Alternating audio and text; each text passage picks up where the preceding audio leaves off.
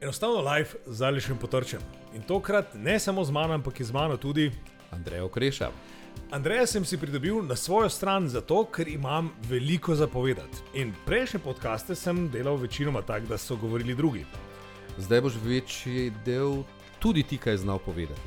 Moram, moram, sporočilo mora iti naprej, Andrej. In zato, da gre sporočilo naprej, imamo danes enega res zanimivega gosta, ki nam je presenetil, presenetil za svojo izjavo, da v bistvu ni načrtoval postati odvetnik. Ja, zelo veliko čudovitih stvari je povedal in pa pronicljivo sva ga spraševala. Gregor Vrbajs. Gregor Vrbajs je dober prijatelj, odvetnik in pa tisti, ki je vstopil v pravno fakulteto v bistvu z namenom pomagati drugim. In pa iz športa. Iz športa. No, to je bilo tisto presenečenje, več o tem v samem podkastu, veselo poslušanje, mi se pa slišimo tudi že, ja, kaj kmalo.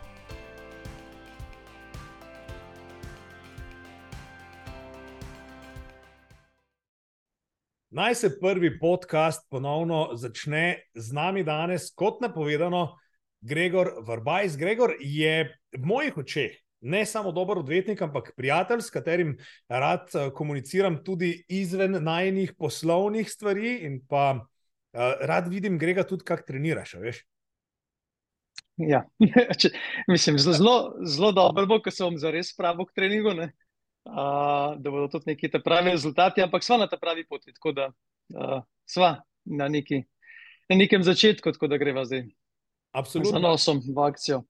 In pa danes ni z mano samo Gregor, kot boste opazili, tudi dolgoletni prijatelj, še vedno bi jaz rekel po duši novinar, za mene vsaj, Andrej.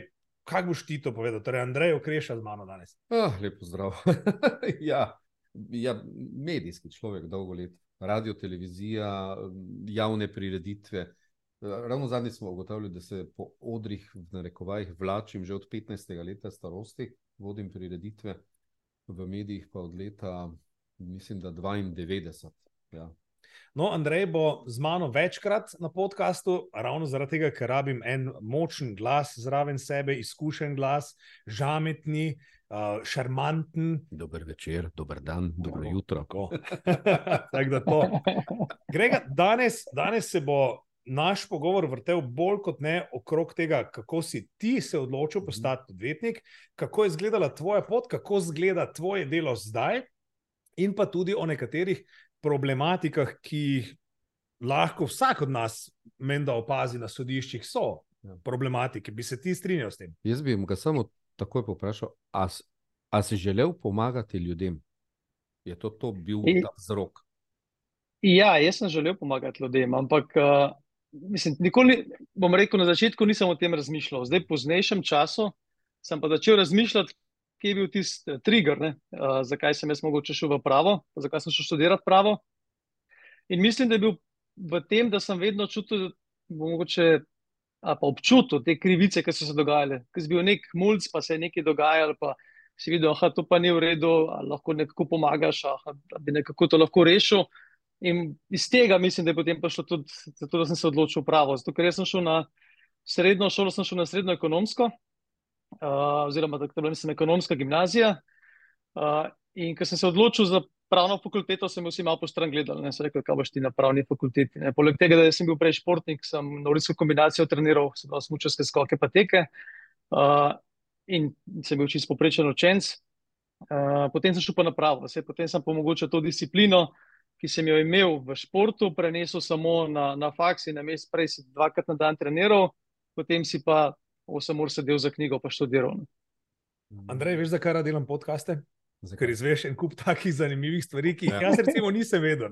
Vem, poznate, že ja, pa, pa ve, vem, da si mi enkrat povedal, že takrat, ko si prišel uh, k meni v fitovarno ne, z družino. Ja. Takrat si mi malo o tem povedal, pa mi prosti, ni mi ostalo. In zdaj, ej, to je razlog, zakaj to delam. Uh, ok, z, z nordijske kombinacije v odvetništvo.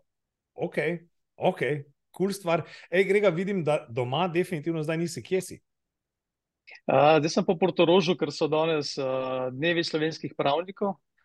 Uh, tako da to je tak dogodek, kjer imamo dva dni izobraževanja, potem je pa pač po, moje, po mojem mnenju pač bistvo to druženje, ker vidiš kolege, ki jih ne vidiš čez cel let.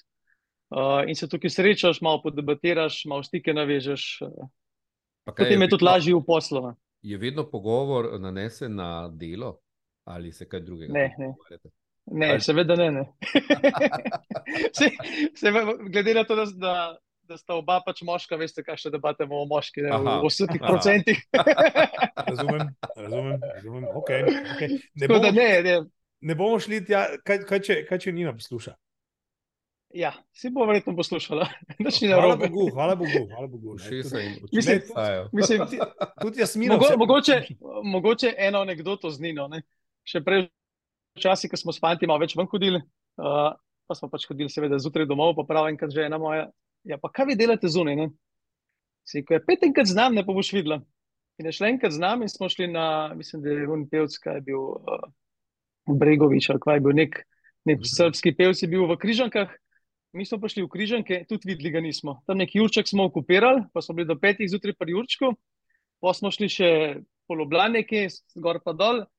In v glavnem, ko sem prišel domov, je rekla, škva, ti kar sam hotel krok.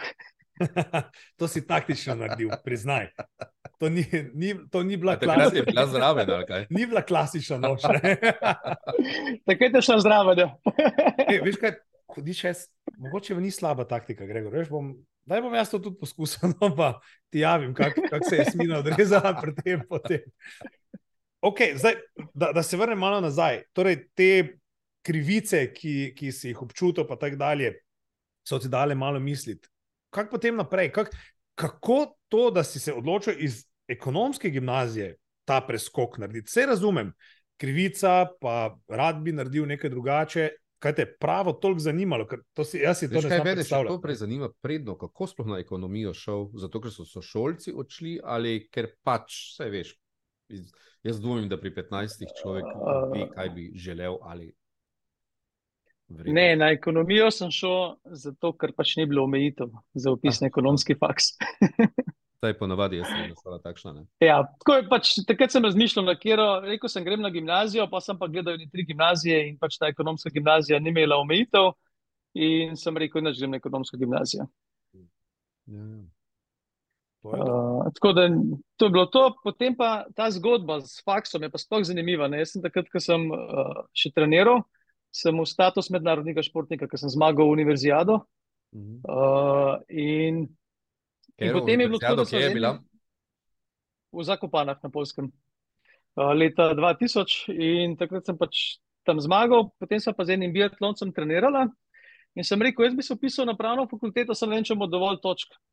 Pa prav on meni, pa čak, ti si imaš itak drug najboljši status v, v Sloveniji, mislim, da sem še en status višji in je rekel, te bo itak vsaka fakulteta oziroma univerza drži eno pač prosto mesto, na kjerkoli fakulteti želiš. In jaz, kot da ti mene pač hecaš, ne, rekel, pač nisem verjel, če sem rekel, kje ti to veš, rekel, ja, to tako je. Rekel, okay. In potem sem razmišljal, kako je do tega podatka. Pridem in sem bil kot šolarček s torbo na rami, sem šel na univerzo v Ljubljano, v to veliko stavbo in pridem do enega vratarja.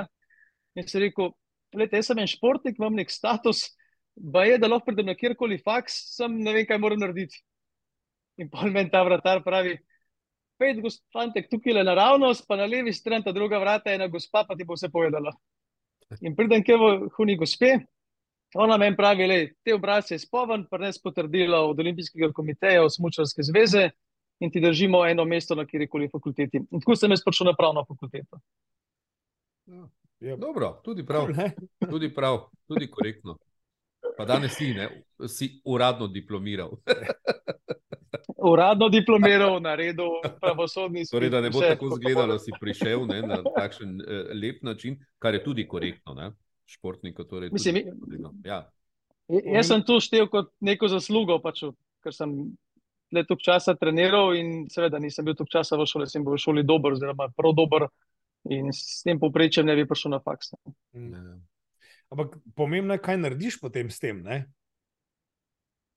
Ja. Veš, Moje, moja izkušnja z Gregorjem je bila fantastična, jaz ga lahko priporočam. Pa ne bom skrival, da sicer imam svojega odvetnika bliže meni v Mariboru, s katerim dolgo leta sodelujem, ampak so določene stvari, kjer definitivno vedno Gregorje prosimo za določene naše poslovne stvari in pa lahko na tem mestu samo priporočam naprej, pa to ni reklama, ne? ker odvetniki se ne smejo reklamirati. Ali? Kak je z Ne, ne smemo se reklamirati. Majo, dej, če, dej, če jaz tako res iskreno povem, ne, uh, mi imamo zelo stroga pravila, kar se tiče reklamiranja. Uh, potem pa v praksi mislim, da obstaja neka taka mehka cona, tako da se do, do neke mere dopušča neko pojavljanje uh, oziroma neki, neki prijemi. Uh, bi bilo pa prav, pa tudi mislim, da zbornica odvetniška dela na tem, da se bodo sprejela neka stališča, ki bodo potem pač zavezujoča za vse, za vse odvetnike. Zdaj imamo res zelo strog zakon. Če bi zdaj zdal, bral zakon čist po črki, pomeni, da ti odpreš pisarno, sediš v pisarni in čakaš, da nekdo pride k tebi. Ja. Ampak, veš kaj, uh, zato ker jaz ne vem, ne, uh, ali že ve, torej, katero področje imaš odvetništva, torej, kaj pokrivaš konkretno. Uh, jaz pokrivam gospodarsko, pa civilno pravo, pretežno. Imam nekaj malega kazensko, ampak skoraj ni omembe vredno. Uh, tako da civilno pa sodi se pravi vse, kar se tiče ne vem, nepremičnin, družinskega, dednega in tako naprej. Gospodarsko mi je pa sploh všeč, zato ker sem delal najprej v notarski pisarni, tudi ne dve leti, in sem se tam sem delal veliko statusnih sprememb gospodarskih, uh, in potem tudi v odvetništvu sem delal pač gospodarske zadeve. Tako da zelo rad delam s podjetji, zato ker delaš na eni strani, se pravi, za podjetje, vedno je pa zraven tudi neke te osebne note, se pravi, potem delaš ali za lastnike, ali za direktorje, tako še osebne stvari, ali za zaposlene in tako naprej. Razno razne pogodbe, predvsem. Razno razne pogodbe. Uh -huh. ja. No, cool. ja. Kak, je, kak bi ti gledal? Jaz, recimo, imam kar nekaj dela še v ZDA in pa zunaj slovenskih meja. Kako bi lahko primerjali mi, v bistvu, ta marketing odvetnikov, ki ga vidimo iz uh, Združenih držav Amerike in pa drugot, s tem, kar se pri nas dogaja?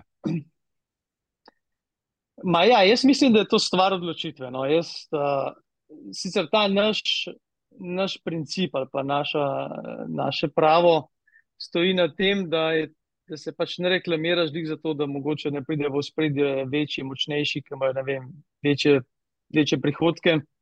Ampak po drugi strani je pa tako, da smo si odvetniki tukaj različni, tudi ne pašemo vsi drug do drugega, tudi stranke. Pač jaz verjamem, da z katerim strankam ne bi mogel življenje delati ali pa ne z mano. Uh, tako da je klen kupenih faktorjev, ki tudi če bi pustili reklamiranje, po mojem, ne bi bilo bistveno različen. Je pa, je pa mislim, da Hrvaška. Ene dve leti ali tri leta nazaj pa razmišljala o tem, da bi uvedla, uh, da bi dopustila reklamiranje odvetnikov. Tako da Jaz mislim, da se mi pomikamo v to smer zahoda. Ne sicer tako brutalno, kot recimo v Ameriki, ne? ker imamo jumbo plakate, pa ne vem, kaj še vse. Uh, ampak mislim, da gremo neko to smer, no, da se bodo neke te bolj mehki prijemi, marketinški dopustili. Vse pa nekod se že vidi, ne? v bistvu bom rekel, podjetniki, ki bolj ali manj določene odškodnine in tako dalje ne, ponujajo, tu se pojavljajo. Ne? Sicer pa iz medijev, večino, bom rekel, poznamo odvetnike. Ne? Izjave. Iz, ja, ja. izjave, takšne in drugačne, iz zelo glasnih ali manj zelo glasnih primerov. Ne? Je to odskočna deska tudi za? Verjetno je, pa tudi po mojem socialni mediji. No. Zato, ker mi, mi ne smemo, recimo, navajati referenc, potem pa pisarne pišejo po socialnih uh, omrežjih. Uh, bili smo del, vem, pripojitve te družbe k tej družbi, in tako naprej. To je čista referenca. Pravi, bi že to po zakonu ni dopustno, ampak se nekako tolerira tudi to početje. Uh -huh. Dokler ne gre za kakšne osebne stvari, verjetno. Ne? Ja, ja, ja, seveda. Dokler ni, bom rekel, preveč očitano. Bom rekel, te mogoče neki mehki, ne mehke objave ali pa neke objektivne objave, bi rekel, to je recimo dopustno. Ne? Tam, kjer bi šlo pa res za čisti marketing, ti se pa seveda pač ne dopustno. Ne? Gregor, ti si napisal tudi svojo knjigo. Oh, ja, ja. Daj nam, daj nam malo o tej knjigi. Kaj je, kaj je bil motiv?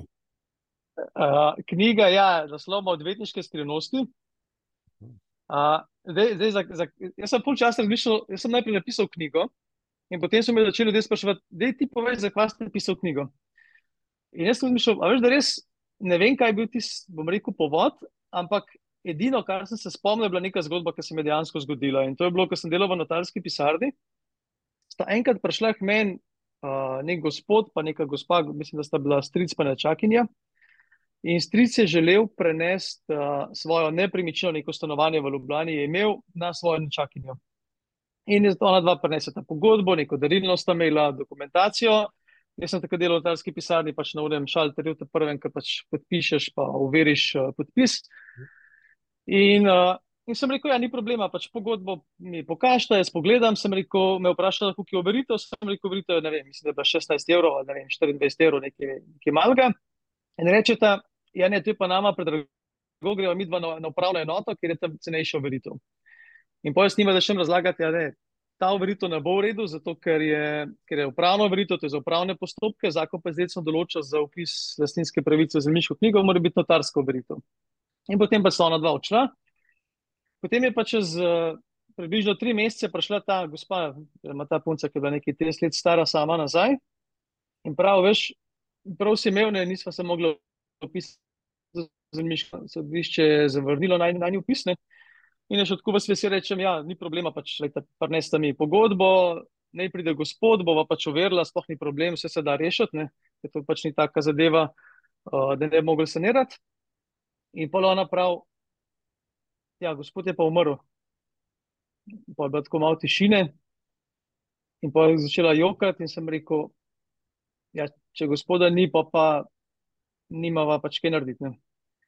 In pa mi je začela razlagati, da v bistvu je ona za njega skrbela, ker se je skregal z družino svojo, tako da je bila ona edina, ki je ne hodila sploh na dom, ki je skrbela za reši. Uh, in pa sem začela razmišljati, da ena taka mehna, čist nepomembna napaka, ne? Mislim, jaz sem njih hotel prepričati, naredita nekaj, kar je pravno pravilno. Pa naredita zdaj, ker sta tukaj, pa boste zdaj rešila. In ker niste poslušali, se je v dveh mesecih zgodba čist spremenila. Ona je ostala brez stanovanja, verjetno šla nepremičnina v zapuščino, se je dedoval dediči. In takrat sem po, po mojem prvič pomislil, da bi bilo fajn, če bi jaz uh, mogoče objavljal neke blog zapise ali pa nekaj pisal, da bi probal ljudi prepričati ali pa jih uh, po, ali pa jim na nek način povedati, da ne pravne probleme rešujejo pravočasno pa pravilno. In potem sem začel tudi pisati blog, ki ga še vedno pišem, čeprav zdaj, rekel, zadnje čase pride ena objava, sem pa kaj, ampak imel sem pa neko obdobje, ki sem zelo, bom rekel, pogosto pisal. Ne. Kaj bi rekel, ja. Gregor, da so najbolj pogoste napake, ki jih mi, navadni državljani, ki nimamo tega znanja, kot ga imaš ti, delamo pri teh pravnih postopkih? Kje, kje se, grdo povedano, najbolj zajebemo? Ma jaz mislim, da se najbolj, da največji problem je v tem, da se na začetku ne poišče odvetnika. Mm. Ampak zakaj? Jaz sem to, fuš, tudi ko sem pisal knjigo, sem raziskoval, zakaj ljudje ne najamejo odvetnika. In pa, seveda, spet edina študija, ki je obstajala na tem področju, so američani naredili, ker oni imajo spet te marketing, pa psihologijo od zadaj, pa vse te stvari. Uh, in oni so prišli do ugotovitev, mislim, da so bile dve študije delane, uh, da je bil prvi razlog uh, stroški. Uh, Ampak so potem ugotovili, da pa tisti ljudje, ki so pa prišli na prvi sestanek odvetnikom, je pa 80% teh ljudi najelo odvetnika. Se pravi, so potem rekli, da očitno stroški niso tisti prvi razlog, zakaj najeti odvetnika. Uh, potem so rekli, drug razlog je pa tudi uh, bil mogoče večji zaviralec, je bil pa tudi, da so hoteli imeti uh, nadzor nad primerom. Pravi, da so hoteli držati v svojih rokah cel primer in se odločiti. Uh, tukaj je pa zelo problematično, ker ti pa v svojih primerah, recimo sodnih, jaz vem, da pa če bi imel nek svoj oseben sodni primer, bi bil preveč čustveno upleten, da bi lahko objektivno se odločil. Uh, tako da največja napaka, kot jaz vidim, je to, da pač imajo na začetku nek pravni problem, ne pokličejo odvetnika, ker jaz vem, da vsak te drug pozna in ga kolega, ki je odvetnik, pod kolega, kolega je odvetnik, odvetnikov nas je v Sloveniji 2000, pa še ne vem koliko. Ne. In uh, preko slej pač dobiš nekoga, ki ti bo pogledal. In takrat, če narediš na začetku pravilno, bo to najcenejša odločitev, pa po mojem najboljša. Pa najmanj problemov boš v, v nadaljevanju. Jaz se tukaj držim nečesa, kar mi je ena od mojih strank povedal, velik podjetnik slovenski in rekel, alež, pri teh stvarih je tak, da se ti vedno splača investirati 500 evrov za to, da ti odvetnik prešpara na koncu 50 tisoč. Ja, se to je res. Mislim, če dam čist banalen primer. Recimo najemna pogodba. Ne? Najemna pogodba se v praksi recimo, ali poslovni prostori, ali stanovanja so najem dajo tako, nekaj podpišemo, ali pa eno obrazec skupno v knjigarni, pa nekaj podpišemo. Uh, jaz internetu se- najdeno kvazi pogodbo. Ne? Ja, Škimeljc. tako. tako. Ampak kje je problem? Ta, je mogoče najbolj šolski primer. Če nekdo sklene pravilno najemno pogodbo, pa mogoče še v obliki neposredno izvršljivega notarskega zapisa, bo imel v štartu, ajde rečemo, 300 evrov stroškov. Ampak to pomeni, da ko najemnik ne bo plačal, gre, on, gre najemodajalec takoj v izvršbo in poseže na, na račun. In ko se bo recimo najemno razmerje prenehalo, pa se na, najemnik ne bo želel izseliti, se takoj vloži izvršba in se da predlog za izselitev in spraznitev nepremičnine. Če pa nimamo te pogodbe, pa pomeni, da moramo mi tožbo vložiti, pa moramo dobiti sodbo, na podlagi katere se bo potem lahko vložila šele izvršba. In kar pomeni, da bo ta postopek na sodišču trajal po trenutnem, bom rekel, trenutni hitrosti sodišča vsaj dve do tri leta, plus še izvršba, tako da minimalno tri leta bo lahko nekdo, najemnik, noter za ston in ne bo imel lastnike delati s to nepremičnino. In tukaj so pa potem ti živci, pa denar, pa čas, pa tako naprej. Kako odreagiraš, ko pravzaprav prevlada ego ljudi, ne, namesto odvetniškega nasveta, pravniškega, bom rekel, strokovnega nasveta, prevlada ego ljudi? Ma se nimam kaj dosti narediti, ne, pa če si povem. Mislim, jaz, jaz vsak mu rečem, lej, najboljš pa želim za tebe, zdaj pa seveda na koncu bo sam odločil, Ja, eh, kaj boš naredil. In Pride- tudi imam take primere, da, da jim nekaj poveš, uh, pa pridejo potem nazaj čez pol leta ali pa čez en let, rečejo, ja, res Prav smo tam nekaj ne. posrali. Ja. Gregor, kolikrat, kolikrat se ti zgodi, da daš na svet, ki ga potem stranka ne upošteva, in pa je zaradi tega posledično več dela?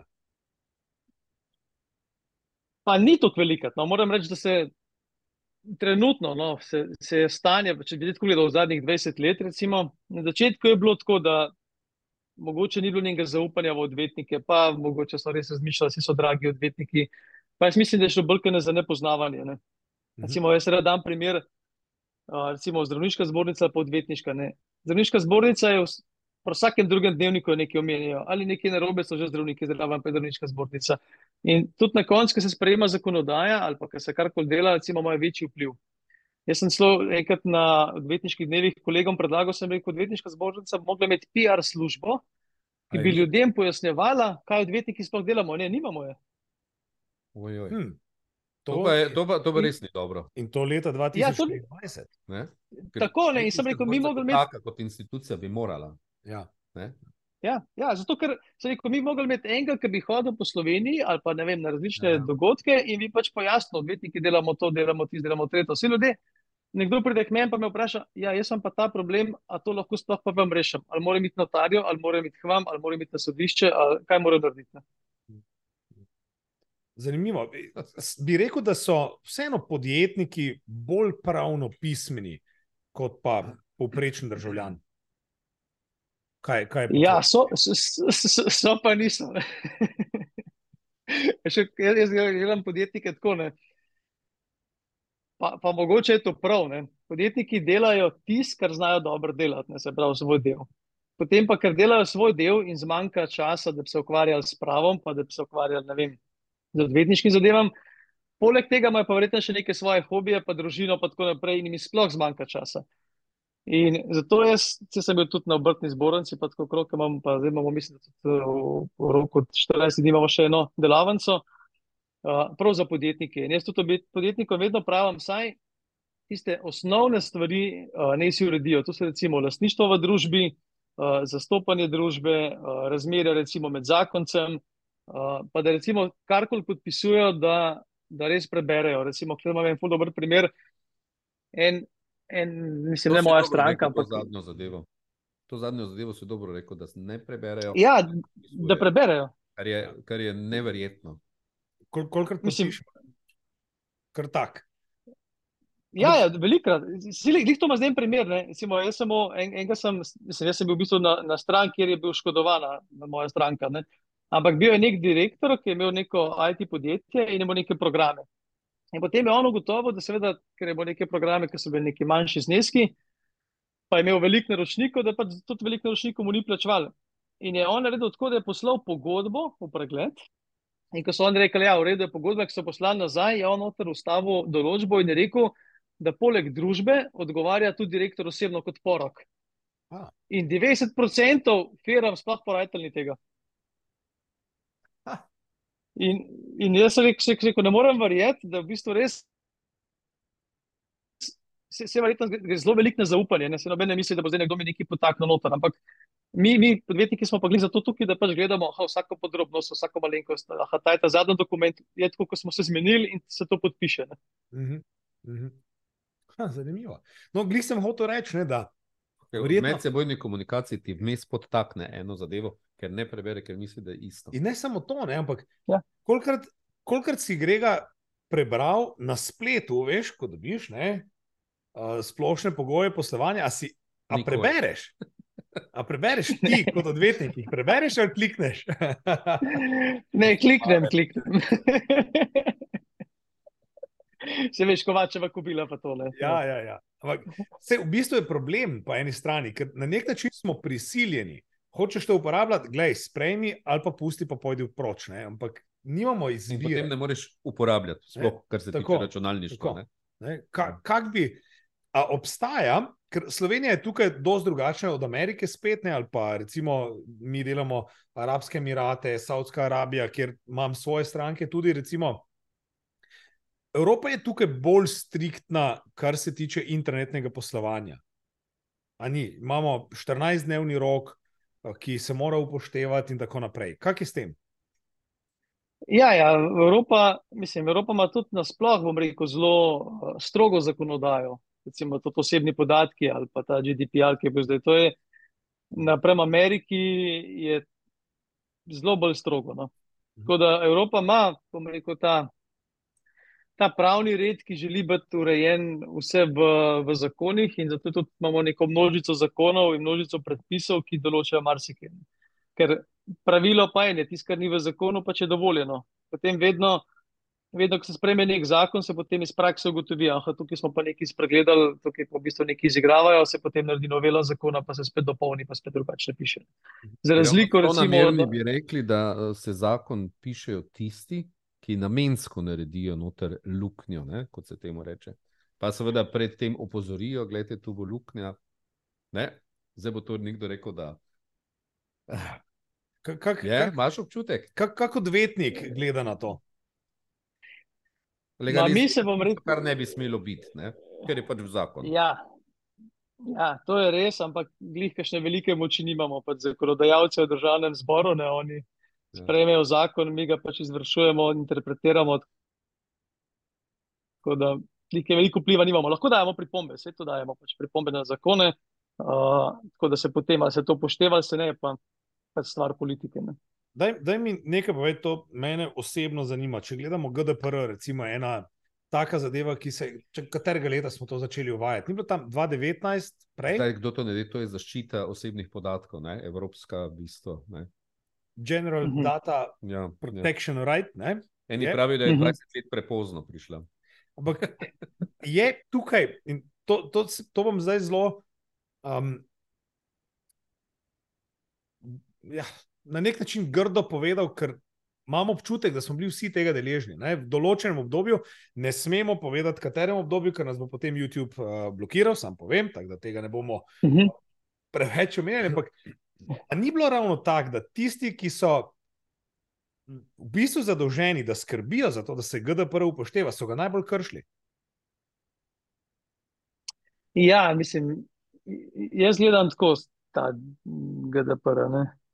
Uh, pač prav je, da je, zato ker je to res, smo v neki, bom rekel, informacijski dobi, kjer so te osebni podatki vedno bolj pomembni. To je pač res nek poseg, bom rekel, podatke. Poleg tega je pa uh, problem v tem, da se potem te podatke lahko izkorišča sploh kakšne res marketinške uh, primere oziroma. Ja. preprodajo poslovanje. In tukaj je prav, da imamo neko omejitev. Je pa res, da v praksi, bom rekel, rabimo pa mogoče še nekaj časa, da to vzpostavimo, oziroma nek sistem, nek red, ki bo potem uh, deloval, oziroma da bomo mogoče sploh vedeli, kako se obnašati s tem podatki. ne. No, Mogoče to, ker tudi sam delam na Ja. ja. zaščiti osebnih podatkov že od leta 2018. je dejansko sedaj z zakonom o varstvu osebnih podatkov dve šele prišlo možnost kaznovanja. Ne? To pra, praktično prej noben ni vedel, da dejansko Mhm. v Sloveniji niso tega, uh, skoraj nadzora ni bilo, niso, ja. torej od leta 2018. Ne? Saj- Mislim, da maja se je sprejela. Se tudi kako bi lahko, ne? se to je v bistvu tako veliko področje. A imamo mi sploh kadra dovolj, da bi se vzpostavljalo, a veš, To je drugo nadzor? vprašanje. Pa je, jaz mislim, da je. Sej, ja, teh podatkov je dosti. Saj To, mislim, z, z vsem, mogoče ne samo s tem GDPR-jem, ampak z, na vseh področjih, kjer gre za neko, neko preverjanje nekih pravil, pa to delajo inšpekcijske službe, je problem, ja, prvič v kadru, drugič pa v izobrazbi oziroma strokovnosti. Ne. Mhm. Ker mi imamo spet, to so spet neka nova področja, kjer se potem interpretira, recimo tudi pri GDPR-ju, pa teh stnih podatkih so imeli mnenja informacijskega pooblaščenca, pa mnenja ministrstva, pa mnenja odvetnikov, pa tako naprej. In Ki so se razlikovali. pod... Tako, tako. In uh, je bil problem. Sedaj to je pač, mislim, da je čisto prav, da je zakon bolj uh, konkretno določil tudi te kazni oziroma pač te posledice, ki se zgodijo. Ne. No, na kaj sem se jaz hotel najprej navezati, je to, da recimo podjetjem se je močno nalagalo, da se tega GDPR-ja držimo Ja. in ne smeš nekomu pisati, če ti ni izrecno dal te privolitve in tako naprej. 2018 je prevelika hajka bila. Ne, Ja, to ja, ne. to, to, kar hočem povedati, imeli smo v tistem famoznem obdobju en kup SMS-ov, na katere se noben ni prijavil in so to kar prihajali in prihajali ja. iz strani države, ne samo v Sloveniji, ampak širom sveta. A ni to na nek način dvojni standard? Pa podjetja ne, so izgubila, uh, veliko količino podatkov, mailing list ne, leta 2018, ki jih kao niso smeli Ja. več uporabljati. Ja, ja pro, problem je bil v tem, ker bi mogli imeti, uh, dobiti nove privolitve strank. Tako. Kar je pa spet logistično problem, oziroma skoraj ne mogoče to izvesti. Kar se pa tiče države, pa ja, mislim, to težko komentiram, ampak se strinjam na nek, del, na nek način, da seveda oni pošljajo neke stvari, ki se pa tudi vprašaš, odkje pa imajo zdaj mojo številko, odkje pa lahko meni to pošiljajo. naprej. No, in tukaj, ne, za razlogom sem se hotel tega dotakniti. Mhm. Dvojni standard namreč me zanima, kako to zgleda v očeh odvetnika. Obstaja dvojni standard, smo pred zakonom dejansko vsi enaki ali ne? Pa ja, jaz bi rekel, da ja, mislim, tako, če, če zdaj generalno rečem, ne, generalno bi rekel, da, da smo enaki in tudi mislim, da se, bom rekel, organi ali inšpekcijske službe ali sodišča uh, trudijo, da, da pač so te odločitve, bom rekel, čim bolj objektivne oziroma čim bolj enake. Seveda, vedno je nek, neko polje interpretacije, uh, pa seveda vprašanje konkretnega dejanskega stanja vsakega primera. Ne ker so si lahko primeri različni med sabo, ampak jaz mislim, da, da imamo pač neko pravno varstvo, ki omogoča, da smo vsi enaki pred zakonom. Sprašujem za, za to, ne? namreč pri večjih inšpekcijskih nadzorih, ki smo jih imeli skozi vsa leta poslovanja in tako naprej, zmeraj, predvsem na davčnem področju, ne? Mhm. pride vprašanje, ok. Kako pri hudiču se lahko v Sloveniji, kjer smo zelo striktni in pa relativno majhni podjetniki, dobimo um, hitro opozorila, če karkoli ni plačano, pa govorimo o centih. Ja. Kako se lahko zgodi, da družbe kot so Vegrad, SCT, uh, Primorje in tako naprej, dve leti niso plačali prispevkov za svoje zaposlene, brez da je to nekdo ugotovil, sankcioniral in pa ne vem. Ja. Zaprl ljudi. In pa Ja, zakaj, to je- zakaj so bile kazni tako nizke v primerjavi, recimo, z drugimi manjšimi, dosti manjšimi tatvinami? A ni ravno to tisti dokaz, ki ga mi, kot navadni, spet navadni državljani, vidimo kot dvojna merila, dvojni standard? Ja, mislim, mogoče se vidi kot dvojni standard. Sam, če zdaj bi recimo pregledalo vse te primere, bi gotovo, ja, tudi majhne podjetnike se kaznuje za neke kršitve, enako se kaznuje tudi velike, ampak pri velikih imamo en kup drugih okoliščin, ker verjetno so oni imeli kakšne dogovore s uh, Fursom ali pa z državo, da se zaradi tega, ker so veliki in ker obstajajo, ne vem, neke premestitvene uh, ovire, za nek čas recimo ne plačujejo neke stvari. Ne? Uh, in to so potem neki posebni dogovori. Seveda, tudi ti ljudje na koncu, ki so bili v teh zgodbah, so bili ali so imeli kazensko vadbo, ali so imeli, kazen, so imeli zapore in tako naprej. Vse počrto, jaz mislim, da je, bom rekel, pravo deluje. Ne? Samo mogoče res v očeh na prvo žogo rečemo, da on, on pa ni bil kaznovan, ampak se mi niti ne vemo, kje postopki vsi potekajo od zadnje. Veš kaj, eh, na začetku si dejal, ne, zakaj si vstopil v pravo. Ne? Danes meniš isto, da še vedno tisto te žene, za kar si pravzaprav vstopil v pravo. Ma ja, jaz mislim, da meni. Ali imaš Mislim, tako imam. ali si že, bom rekel, malo rekel, ne, to, kar je pravzaprav Ališ izpostavil. Ma ja, jaz uh, ne. Imam še vedno pač stvari, ki jih delam, ki jih, eh, primere, ki jih prevzamem, pač imam željo, da jih rešimo, da pač eh, ta pravica, oziroma se, se re, reši tako, da je prav. Ne? Ampak uh, mogoče zdaj z, uh, vedno, vedno več vam pom kupor vsega, tako rekel. Dobrodošel. Dobrodošel. Dobrodošel. A, Jaz, Ne, jaz, zato, jaz imam občutek, Gregor, da nas je vedno več takšnih tukaj. No? Jaz, predvsem, kaj, kar jaz gledam, recimo, je, da hudiča ni, če gledam Slovenijo generalno, vse vseeno, kdo je na vladi. Naša kvaliteta življenja se načeloma ne izboljšuje s tem, ko menjamo vlado. Vsaj, vsaj jaz imam tako občutek. No, davki Mhm. postajajo vedno večji, stroški so vedno večji, plače ne rastejo. In, um, mislim, da je včeraj, predvčerajšnjem, Joc Pečečnik ravno dal eno odprto pismo državljanom Slovenije ne, preko njegovega Slovenija Business Cluba, Mhm. uh, ki sem ga prebral. In z ogromno stvarmi tam noter se strinjam. Ne vem, Gregor, če si imel čas to prebrati. Ampak sem, en, ena točka, recimo, mi je tako padla v oči, da Slovenci očitno nimamo pravice do dobre plače. Ja, mislim, jaz sem prebral uh, njegovo pismo in se tudi strinjam z njim. In, uh, jaz mislim, da smo v Sloveniji v nekem prostoru, kjer, se, kjer je fajn, da imamo podjetnike, ampak ti podjetniki pa ne, ne govorijo, kakšen imajo dobiček, pa če ga bodo imeli prevelizga, jim bomo pa še malo vzeli. Mislim, tako mi je občutek. No. Uh, ker recimo, glih to je razlika, če gledaš uh, tujino, ne, vedno se hvalijo, da imamo pa ne vem, podjetje, tak pa tak dobiček, ki bo na letni ravni. Ne. Uh, pa nam pa noben več ne poudarja, kakšen dobiček ima. Vsi, mislim, po mojem, si res moramo naliti čistega vina, pa si reči, seveda, vsak podjetnik, ki se ukvarja z neko dejavnostjo, njegov namen je, da seveda poplača vse stroške, da mu na koncu več dobička ostane. In tisti, ki je res, bo tudi ta dobiček investiral nazaj v dejavnost, ne, pa širil dejavnost in tako naprej. In jaz mislim, da smo mi, ali smo, ne vem, ali smo premehni, ali vsekakor smo pa zelo predragi. No. Gregor, imaš tudi občutek, jaz sem veliko krat v življenju, ko sem s podjetniki bil v kontaktu, doživel uh, prav v medijih, recimo, ne, da niso želeli uh, komunicirati z menoj.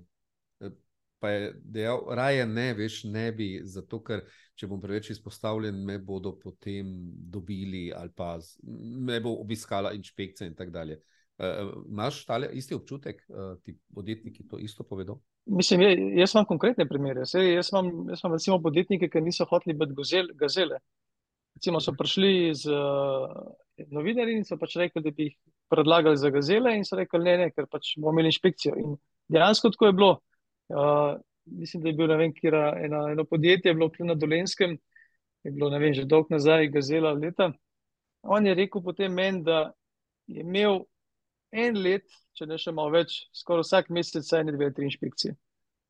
Rekel, jaz sem se s tem inšpekcijami ukvarjal. To je zelo narobe. To je narobe, to je zelo narobe, seveda. Namesto, da bi bili, bili ponosni. Ne? Ja, ampak to, to se mi zdi, da je postalo neko pravilo v Sloveniji. Če si uspešen, če ti nekaj deluje, če gre, Te potem te je treba porezati, zaradi tega, ker štrliš na vzven. In zakaj bi potem podjetniki imeli v Sloveniji sploh željo delati karkoli? Ja, ne vem, mislim, jaz, jaz sem vedno, že, mislim, sem pred kratkim tudi en post objavil, da vse čestitke podjetnikom v Sloveniji, ker v tem okolju ustvarjajo, ker vem, da prvič ni lahko, drugič tisti, ki dela mečken globalno, ve, da če bo imel firmo na Hrvaškem, bo delovca plačal pol manj, pa delovcu bo več ostal kot v Sloveniji. Uh, tako da so pač težki pogoji. No. So, jaz, jaz vedno rečem, pa jaz sem sicer v fitness področju, ne, pa ko delam poslovne coachinge tudi zunaj. Jaz rečem vsakemu, če ti lahko uspe, oziroma če ti uspe v Sloveniji, ti lahko kjerkoli. toliko težek. Pa res. toliko- toliko težek trg. Ni to malo črno gledo? Ne, ne, ne, v bistvu ne. To kaže v bistvu na sposobnost, ki jo imajo naši podjetniki, da na takem trgu, kot je naš, dejansko preživijo. Ja. In če ti tukaj uspe, to pomeni, da si dovolj sposoben, ne dovolj, da si več kot pa samo podkovan. In jaz še danes pravim, podjetniki, ki jih jaz v Sloveniji poznam, če bi oni šli v tujino, uh, v ZDA ali pa kam drugam, imajo dosti večje možnosti za uspeh, kot pa tukaj, s tem, kar s, z načinom, ki ga poznajo, in pa z mrljivostjo, ker pridnost se mi zdi tako grdi izraz. Pridn rečemo psu, da je pes je priden. ampak Mm. marljivi smo, delovni smo, Ja. zauzeti in tega vidim zunaj, dost manj. In jaz si upam trditi, da slovenski podjetniki, ki jim je res uspelo, ki so uspešni, bi bili bolj uspešni, če ne bi bili v Sloveniji. Kako ti to Jaz doživljaš? se s tabo še strinjam. Jaz se strinjam s tabo 120%. Uh, zato, ker redko, ja. Ker, ker smo, pač imamo delovne navade, imamo nek uh, zagon, smo inovativni, uh, znamo se znajti. Uh, mogoče to tudi zato, ker smo vem, mehki, pa smo se mogli vedno pač nekako znajti v življenju in zato pač so tudi uspešni. Si imamo en kup uspešnih podjetnikov, uspešne športnike in tako naprej. Meni je zanimivo, Ališ Lisac je en stari maček slovenskega podjetništva. Ne?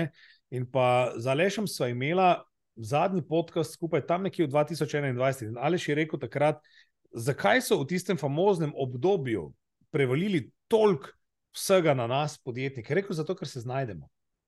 Zato ker vedo, da podjetniki se bomo bodo znašli in pa preživeli. naredili. In bodo In, in jaz se tukaj se moram z Aležem kar strinjati. Je imel dober point. Ne?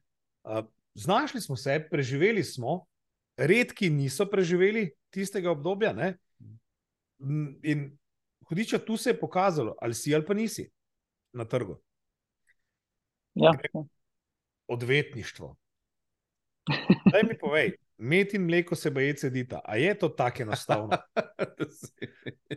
ja. Imate denarja, da ne veste, kam bi z njim. Kol, koliko hiš, koliko stanovanj, koliko in Vse, ampak ne, a, a veš, na tak način ljudje danes gledajo odvetnike. Ja. A, Ja, jaz, jaz lahko. Ja, ni, jaz bom rekel, da ni res. Ne? Ampak zdaj, recimo, jaz sem enkrat delal malo primerjavo, ne? da če čisto številkah govorim. Ne? Uh, recimo, dober odvetnik, recimo tak, ki ima dobro klientelo, bom rekel, uh, pa ki tudi veliko dela, bo ustvaril, bom rekel, maksimalno, kaj do nekje 150 tisoč evrov prometa. Zdaj pa, če, če štejemo, da to je promet, ne. To, to, to, Govorimo to, o to, to so letnem, malo, o letnem o prometu. letnem prometu. Tako. Zdaj pa računamo, da je, je dobičkonosnost recimo, naše dejavnosti, to so bile tudi v Sloveniji narejene neke ocene nekih revizorjev, 30%. Se pravi, to je rečemo nekje 50 tisoč, tistega, kar ni bil stal. To Uh, ni- zdaj pa, če to, da, ja, če pa to damo v neko plačo, je pa to v bistvu, rekel, neka dobra plača. Ne? Se tega premalo zavedamo. Ker jaz bi rekel, da je slovensko odvetništvo poceni. V primerjavi, v primerjavi z tujino. ne. En, en Poceni. moj primer iz, leta, iz lanskega leta, 2022, ki se je prevesil potem tudi v letošnje leto, um, izgubljena investicija v grdih zneskih zunaj, in pa v, Ameriki, recimo, odvetniki računajo približno 10 do 20 krat toliko kot pa odvetnik pri nas. Za veliko manj dela. Ja. Za veliko manj dela. Ja. Pa, pa ne, ne samo v Ameriki, če, gremo na Hrvaško, pa če gremo vem, v Avstrijo, kjerkoli okrog, če gremo, ja, imajo viš, to so čist drugi zneski. Ne? Gregor, se radi tožarimo, radi tožimo soseda, radi tožimo. Ti si sicer na družinskem pravu, tudi ne, torej civilno pravo. Uh, se ti zdi, da smo prepeljivci, zdaj pa te bom tožil. Pa jaz mislim, tako da bi rekel, da smo pripeljivci, mogoče ne. Jaz bi prej rekel, da imamo neurejena razmerja. No. Uh, te, tega imamo pa kar veliko. No. In to so pač take, ne vem, ali meja ni urejena, ali neka služnost ni urejena, ali en kos nepremičnine ni lasniško urejen in iz tega potem izhajajo spori. Da bi pa tako rekel, da smo pa prav pripeljivci, da bi se tožili samo to, da se tožarimo, pa mislim, da ne opažamo v praksi tega. Čemu bi ti pripisal naše zaostanke v sodnem sistemu. Zakaj? Zakaj stvari trajajo tako dolgo? Joj. Vidi ga, vidi. A, a te- a- a- Rečemo v maksimalno petih stavkih. Ne, bom, bom vama povedal zdaj konkretno zgodbo. Jaz sem bil zadnjič z enim gospodom na, na sodišču za eno brez, mislim, brezvedno zadevo. On ima neko nepremičnino, ki je v solastnini in je pa potem dala predlog za razdelitev te solastnine. To je nek postopek, ki je nepravdni postopek, uh, predlaga se izvedenca, če se ne more razdeliti v naravi, se proda in se iz kupička poplača ta solastnika. Uh, tak formalističen postopek, sem spela, da je treba. Mi dva sva rabila od vložitve predloga do prvega naroka na sodišču dve let.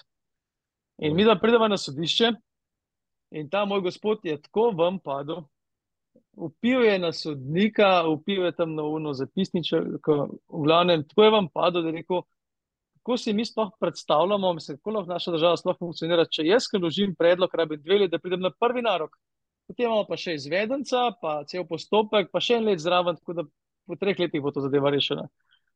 In jaz res ne vem, kje imamo problem. Ali je to problem v kadru, ali je problem v organizaciji. ali Je, mislim, jaz bi si želel, da se to zmanjša, ker, ker to res, mislim, to je preveč. No. Ni normalno. Ne? Ne, to je preveč. In ne vem, jaz se sprašujem.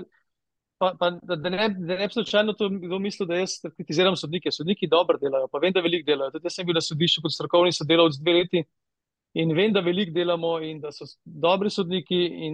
Ne vem pa, kje je zdaj problem, da se to ostankov nabere in da se da, da rabiš, da neko zadevo spele čez sodišče, ne vem, dve, tri leta. Stanke na vseh področjih. Ma ne, so, so kakšni oddelki boljši, so hitrejši, recimo, vem, recimo zapuščine so dosti hitrejše, ratale, tudi višja sodišča dosti hitreje odločajo, kot so včasih. Tako da se, se premika v neko pravo smer, mislim, se skrajšujejo te, te bom rekel, obdobje odločanja. So, so zdaj dosti veliko. Ja, zmišljal knjiga je itak elektronska, Ja, tako da to ja. se, to je zdaj je Jaz? Jaz, moram sicer iz svojih lastnih izkušenj povedati, da um, pa nimam vedno pozitivnih izkušenj, ne, ampak moram reči, da sodniki in pa sodnice, s katerimi sem imel stik, so jih moram res pohvaliti za delo, ker so ga naredili dobro. Kje, jaz mislim, da je problem, je en problem, je definitivno premalo kadra.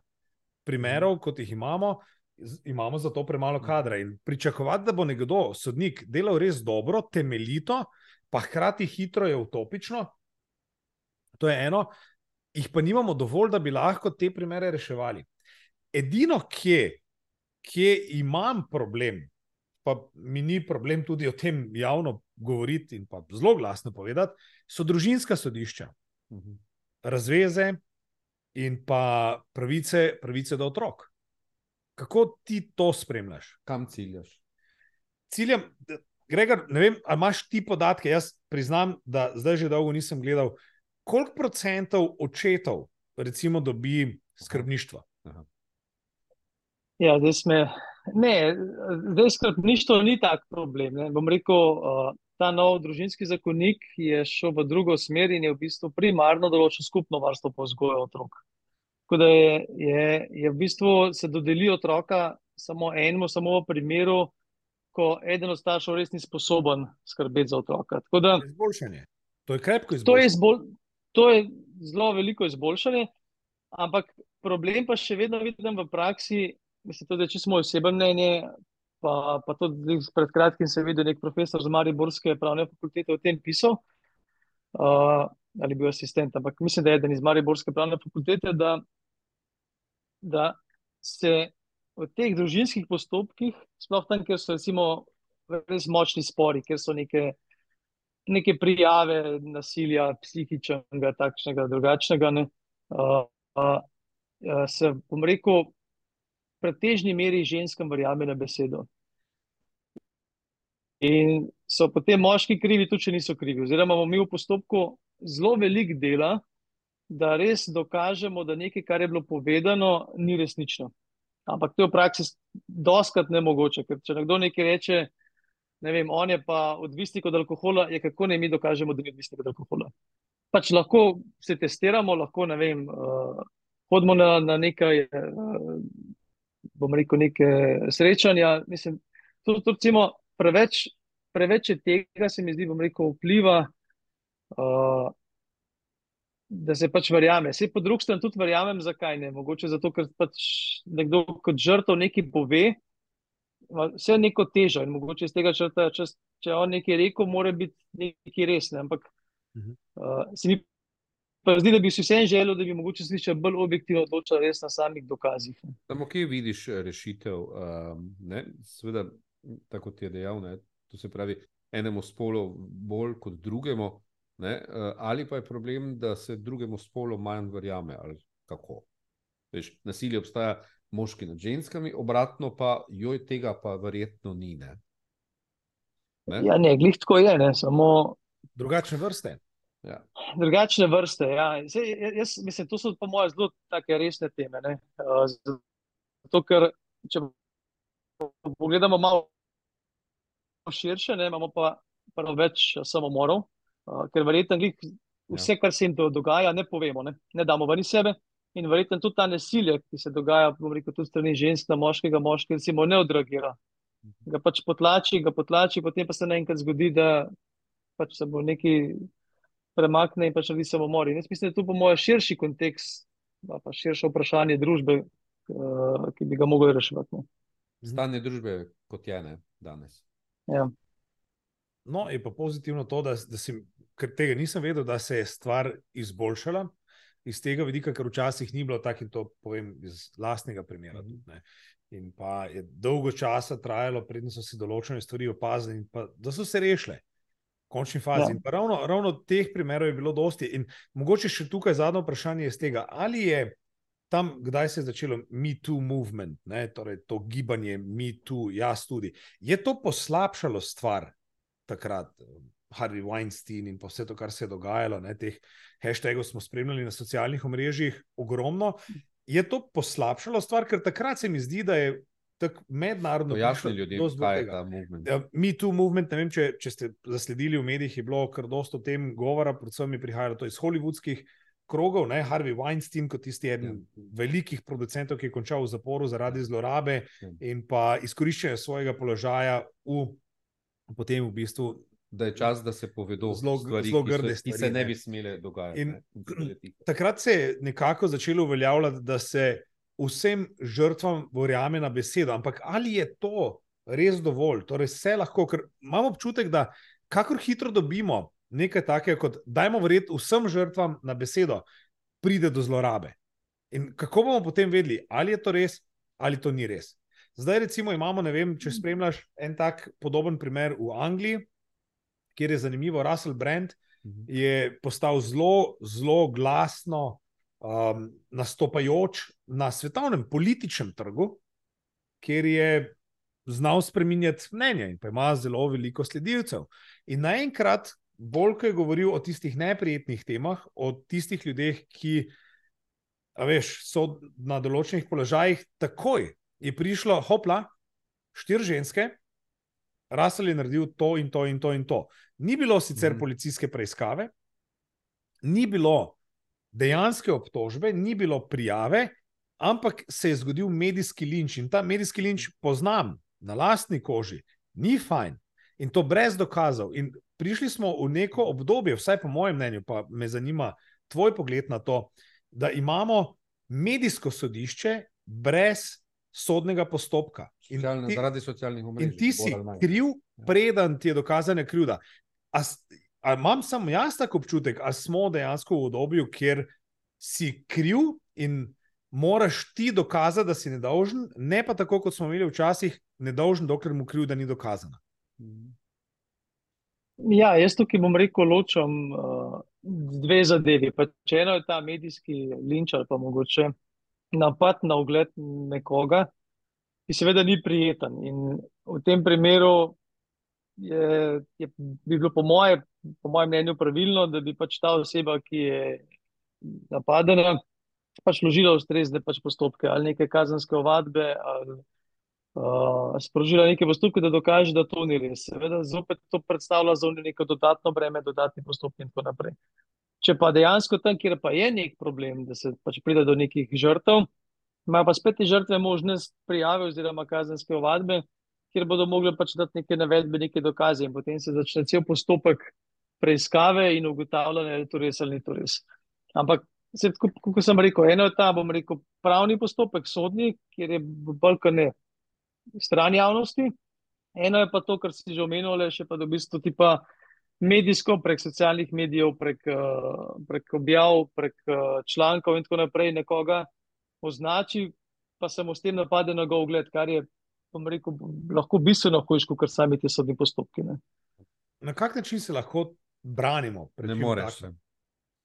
Ne moreš, razen tako, da pač daš, da, da pač daš neko kazensko vadbo za širjenje neresnic, in potem pač ne on dokazuje, da ti skar je povedal, da je res. Izklopiš telefon, izklopiš socialno mrežo in A, to je če to. bi- Ne? če bi Za nekaj to- časa. Če bi bilo to tako enostavno, namreč vpliva na celotno tvoje življenje. Ne? In doskrat Ja, se je, si Ja, je ja. zelo težko ime oprati, ko se enkrat take stvari začnejo. In pa jaz vedno rečem eno pomembno stvar. Ne? Ko, si, ko je enkrat ena taka izjava, lažna ali ne, na internetu, in mi imamo enega takega zlobnega novinarja v Sloveniji, ne? Bojan po imenu, ki je tega dost naredil, ko je enkrat to na spletu, je tam. To se ne umakne. Ja. To je zmeraj tam. Tvoje slike iz sodišča, recimo, so zmeraj tam. Ja. In zanimivo je, kako algoritmi delujejo, da vedno to prihaja na prvo stran. Ja, to- to je-. Tukaj pri, pri teh objavah. Ne, uh, to smo imeli tudi eno stranko, kjer je tudi prišla neka taka podobna objava. Ampak se pol odločila, ne, ali če mi da zdaj drezati v to objavo ali jo pustiva. In poje on rekel, on je računalničar. Ne, in je rekel, ne, ne, da vam mi da to objavo pustiti. Ker manj, ki bo odrezala, bolj bo padla dol na Google. In dejansko je rekel, pol, da je bila po enem tednu je bila na nekem 70 ali 80 mestu, tako da me več ne vidi tega. Par dni je treba vzdržati. ja, pa ne gre. Drži. Ne glede na to, kako hudo se lahko sliši. Ne? Ja, se, lažje je, ko ne gre zate. Ne? D- To sem te mislil ja. vprašati. Uh, kaj meniš o tem, uh, da bom rekel iz stališča medijev? Ne? O ljudeh govorimo, da je bila kazenska ovadba vložena proti temu in temu, ali pa to podjetje je to in to naredilo. Ne? Začela se obravnava in vsi o tem poročajo. O ljudeh, ki so pa zagrešili grde stvari, recimo kakšne spolne zlorabe nad otroci ali pa karkoli, pa se niti z inicialkami ne smejo omeniti. Ne? Pa, pa, pa recimo govorimo, govorimo o tem, da obstajajo dokazi, da obstajajo celo posnetki, uh, medtem ko pa zato, ker je neko podjetje bilo, ne vem, more biti nekaj utajilo, pa na koncu ugotovijo, da to ni ali pa karkoli. Mhm. Ne, tisto, pa, tisto pa se lahko javno obelodani, da, nek, da so nekoga uh, ovadili, in tako dalje. In na sodišču se je pojavil, na koncu je bil oproščen, torej sploh ne, ne bi smelo do tega priti. Medtem ko pa tisti, ki pa je storil, ga pa z inicialkami ali ga, ali ga pa niti z imenom ne smeš. Ne? Kje je zdaj, to so zdaj dvojna merila. Ne? Kaj ti meniš? Ja, to je zdaj. O družinskem pravu, Te- civilnem pravu govoriva. Ne? Da, danes smo zašli Ja. ja. na težke ja. teme, smo, Ja. te, smo te spravili, Gregor. Uf, na težke teme ste me spravili. Uh, ne, ja- jaz mislim, to je, to je po moje zelo obsežna filozofska debata, zato ker uh, tem ljudem, recimo, ki so počeli take grozne stvari, bo itak sodišče sodilo in verjetno na koncu bodo pač dobili neko primerno kazen. Ampak zato, da ne bi prišlo do, bom rekel, do nekega posega se strani javnosti ali pa do maščevanja ali pa do napada na teh oseb, uh, se potem seveda objavijo samo z inicialkami. Ampak zdaj, ali je to prav, ali je to narobe, to je pa stvar, bom rekel, debate. Ja. Nikoli Se pa- se pa- ne. Vidim, da tudi Ja. odgovor ja. tega ne, more, ne moreš. Ne, se, se, pa, se pa strinjam, kar se pa tiče podjetij, to se pa čist strinjam. Jaz sem tudi že imel večkrat, uh, pa ne samo, bom rekel, kazenskih, tudi uh, v civilnih zadevah in tako naprej, smo imeli postopke, ki so bili res nepotrebni ali pa so podjetjem res škodili, pa smo na koncu uspeli. Ja. In uh, Naredila se je pa gospodarska škoda. Ne? Je pa gospodarska škoda, Dvojno seveda, in to je težko merljiv. Ja. Ja, noben verjeten. Hm, nič, a ne. okay, jaz, vam, jaz vam mogoče nekaj čisto kratkih zadnjih vprašanj na ja ali ne, zato da ne bomo okay. dolgi. Ali imamo v Sloveniji preniske kazni? Ne, mislim, da so dovolj visoke. Okay. Ali bi morali določene stvari sankcionirati drugače, z več javnimi deli? Manj pomembne, manj težke. Ja, to, to se strinjam, to bi lahko, ampak problem tukaj pri javnih delih je, ker mislim, da nimamo dovolj ustreznih izvajalcev. Okay. Ampak drugače pa strinjam. Ja. Andrej? Je Slovenija premala, sploh uh, kar se tiče kazni, ki niso zaporne kazni? Tako kot je dejal, javna dela, dobra dela. Recimo, govorim, recimo, da ga dajo delati v domu upokojencev in tako dalje. Ali, ali vedno, samo s kaznovanjem poskušamo reševati zadeve? Ne, imam, Rehabilitirati človeka, to se pravi, mu pomagati, da ne gre na drugo pot. Da to- to ne jaz, mislim, jaz mislim, da je ta generalna prevencija zelo v redu v Sloveniji. No, zato, ker to ni, ni namenjena preveč kaznovanju, ampak je to temu, da se ga, integri, se ga vrne nazaj v družbo, v skupnost, da se mu pač, da se mu omogoče. Vse to so recimo pogojne obsodbe kazenske. On dobi pogojno, ker je nekaj storil in ve, če bom še enkrat to storil, bo pa zaporno. Ne? To je že neka taka generalna prevencija.